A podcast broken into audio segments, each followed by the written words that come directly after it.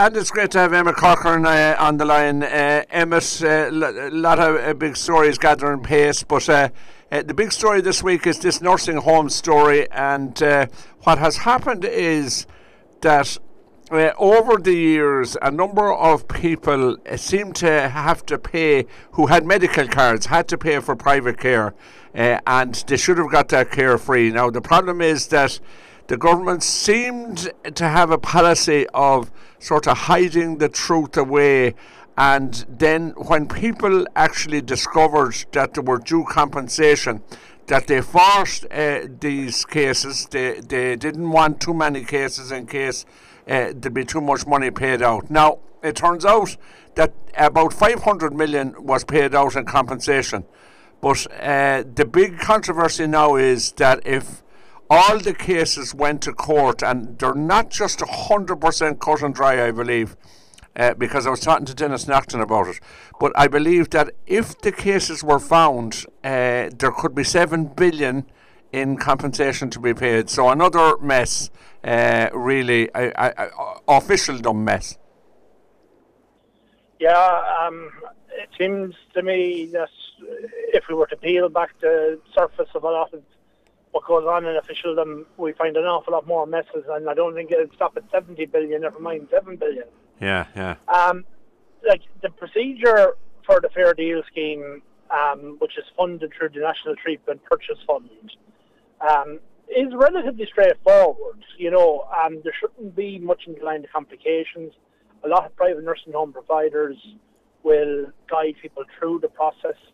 Um, my understanding of it is that you are liable to pay 20% of the value of your domestic home, it's a private dwelling. Right, right. Um, which is clear, but not necessarily all at once. It's usually taken out of the estate when somebody passes. Um, and then a pension contribution also from their from the what an individual would have as an entitlement to a pension and otherwise. Yeah. Now, what has happened with a number of nursing homes, as far as I can gather, um, and this is something that the NTPF are very um, are very good on, to be fair. Yeah, um, yeah. Where nursing homes, private operators charge for items and services which should be provided under fair deal. But from my understanding here is that we have situation arising where family members have remortgaged houses and taken out loans have. of money.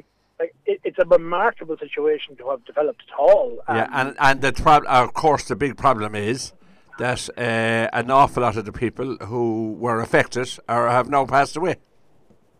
Yeah, and you know, do their estates um, can their estates be settled without um, some form of court action. Or, or, or can the court action continue? This is all up in a heap now because can the yeah. court action continue? You know, can you sue somebody if you're dead? I don't know.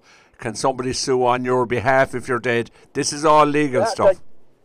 yeah, the executor of the estate, um, as far as I know, should have standing to go into court and look to resolve it, and may even have an obligation as the executor of the estate to do so to ensure that the estate makes its way through probate properly.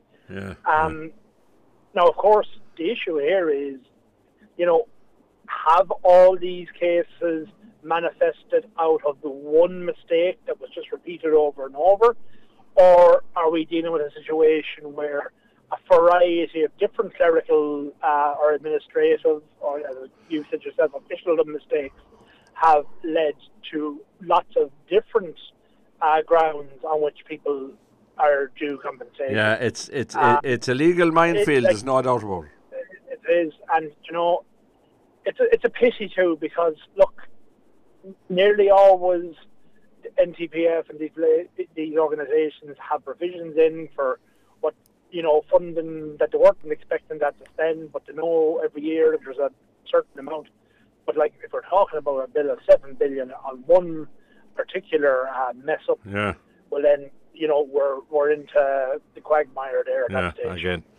Look, at uh, another thing that uh, I wanted to talk to you about today, and something that you have an interest in, is uh, you know people are jumping up and down. Everybody wanting to get houses built, offices built, uh, further development, uh, blah blah blah. But you have been looking at the whole area of building costs, and it's gone through the roof.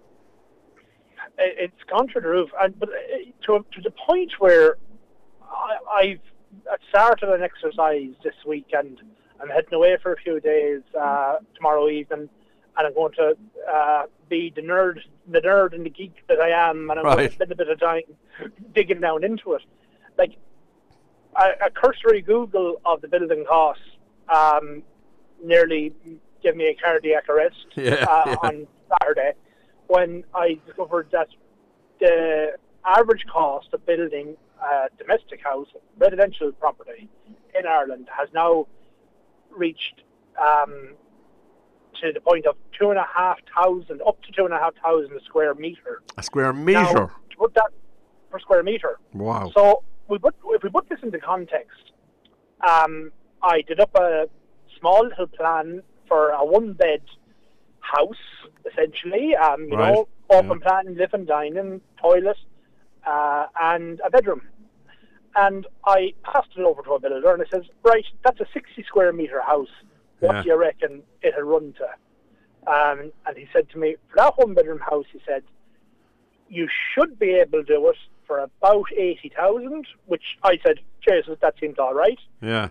But he said, with all the regulations and requirements that are now on it, he says, you'd be very lucky if it stopped at 150. Right, and then and, and that's uh, excluding the site costs as well. And that's excluding the site cost, yeah. That's excluding the site cost. That's if you happen to be lucky enough to have a site, that's what it will cost to put the house on the site. A one, which now, would be a very, very modest uh, house, and it cer- certainly wouldn't be for a family. No, it's um, I, I specifically said, okay, let's look at where the real pinch points are here, and the pinch points are young people trying to get on the property ladder, trying to get accommodation, even if it's rented accommodation. Um, and you know the the the particular style that I was uh, trying to do the analysis on was, you know, gauged towards one and two bedroom, um, small starter homes, to all intents and purpose. Um, like my grandparents, and I'm sure you and your parents, and yes, absolutely, yeah. off smaller home. Oh, very. On if you're lucky enough to buy it, or not. If not, sell on and up, uh, uh, size up as you go along. But for love nor money can I figure out how we're getting to 150,000 to build that one bedroom house when I consider when I take into context okay you're putting down your foundations, your raft, concrete blocks that are required run, you know, depending yeah, yeah. on where you buy them, anywhere yeah. from 60, 70 cent a block to 150, 170 a block. Like I just can't get to the number. Um, and but that is what it's costing at the minute. It's, unbe- and, it's unbelievable, so, really. Yeah, and uh, of course, we need. Somebody was saying last week, we need to build somewhere between fifty and sixty thousand houses a year to try and match up with the demand uh, that's there at the minute. Yeah, and you know we have to, like you know, we give out our politicians a lot um, as a people, as a society, as a country, but you know we really do have to take some of the people on the mild to extreme left to task, particularly in Dublin, where politicians are crying out for houses to be built and think it's going to be the magic wave of a wand um, that these houses are going to run. And yet, I think I've seen some politicians objecting to up to two and a half thousand houses. Uh, that's right, and I think uh, they're ver- at the very uh, uh top of a, a, particularly a particular political party. Yeah, um, you know, like you have it in Labour and Sinn Féin, and the activists that are crying out for are the very biggest NIMBYs in the country, from what I can see. Um, I think you would be hard pushed to find a rural TD who has objected to a housing development in their area. Absolutely. Now, I'm sure if you dig enough, you'll find them, but they're few and far between. Um, if anything, you have uh, rural cities going into county councils, hammering desks and fighting to get a house built. Never mind objecting yeah. to building houses. Yeah, yeah. And I think I saw there yesterday or over the weekend one particular development uh, in Dublin. It was going to be mid-rise, not high-rise, but I think it was 1,600 units were in the development. That's right. And it was turned down by the High Court despite um, having made its way through An Bord and all that. Like, you know, we, we can't have it both ways. We can't. can't no, you're right, yeah. yeah. Where, where we want houses, and we're sort of at this point now. We're saying that um, I think Darragh O'Brien, the housing minister, uh, has indicated that they're going to essentially backstop the cost of building of up to seventy thousand uh, housing units, apartments, and houses that have already have their planning permission in place over the next number of years. Um, yes, with all the land and all the development, we're still tied to this old notion of ah, you couldn't be building that. Yeah, exactly. When I talked to everyone in Dublin, and I spent a day in Dublin today, and everyone says the same thing, young and old. Sure, what more do you want than a bed to put your head down in? Yeah. And that you know is affordable and yeah. can, you know, you can entertain. And, That's it.